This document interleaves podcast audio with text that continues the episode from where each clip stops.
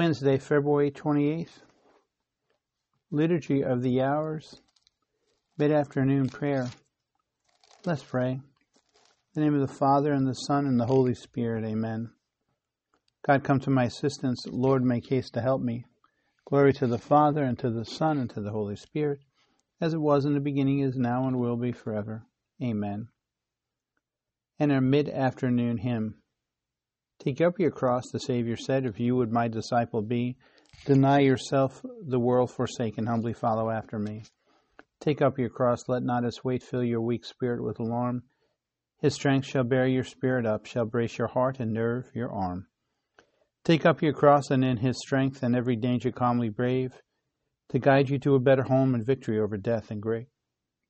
Take up your cross and follow Christ, nor think till death to lay it down.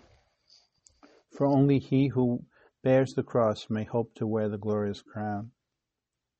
To you, great Lord, in one and three, all praise forevermore ascend.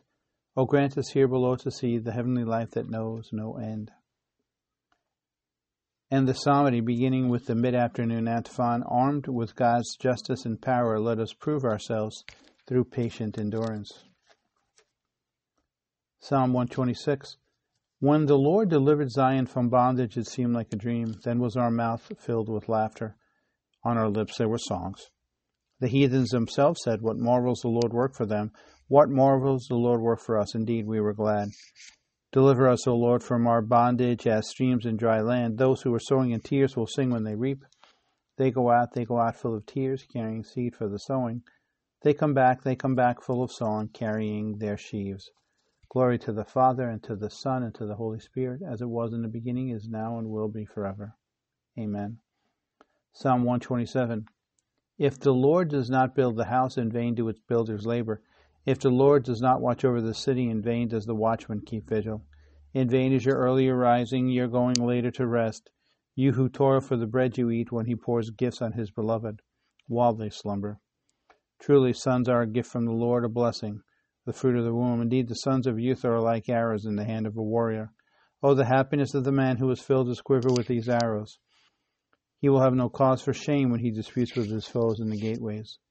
Glory to the Father, and to the Son, and to the Holy Spirit, as it was in the beginning, is now, and will be forever. Amen. Psalm 128.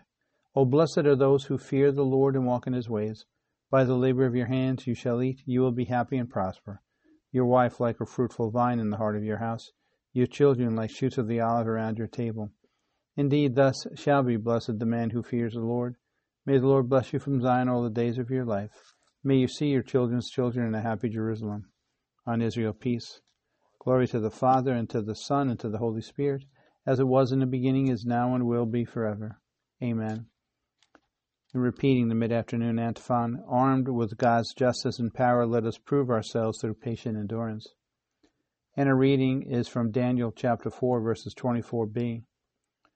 Atone for your sins by good deeds, and for your misdeeds by kindness to the poor. Then your prosperity will be long. The responsory, My sacrifice to God is a contrite spirit, a humble, contrite heart, O God, you will not spurn. In our concluding prayer, let us pray, Father, teach us to live good lives, encourage us with your support, and bring us to eternal life. We ask this through our Lord Jesus Christ, your Son, who lives and reigns with you in the Holy Spirit, one God forever and ever. Amen. Let us praise the Lord and give him thanks. Amen. In the name of the Father, and of the Son, and of the Holy Spirit. Amen.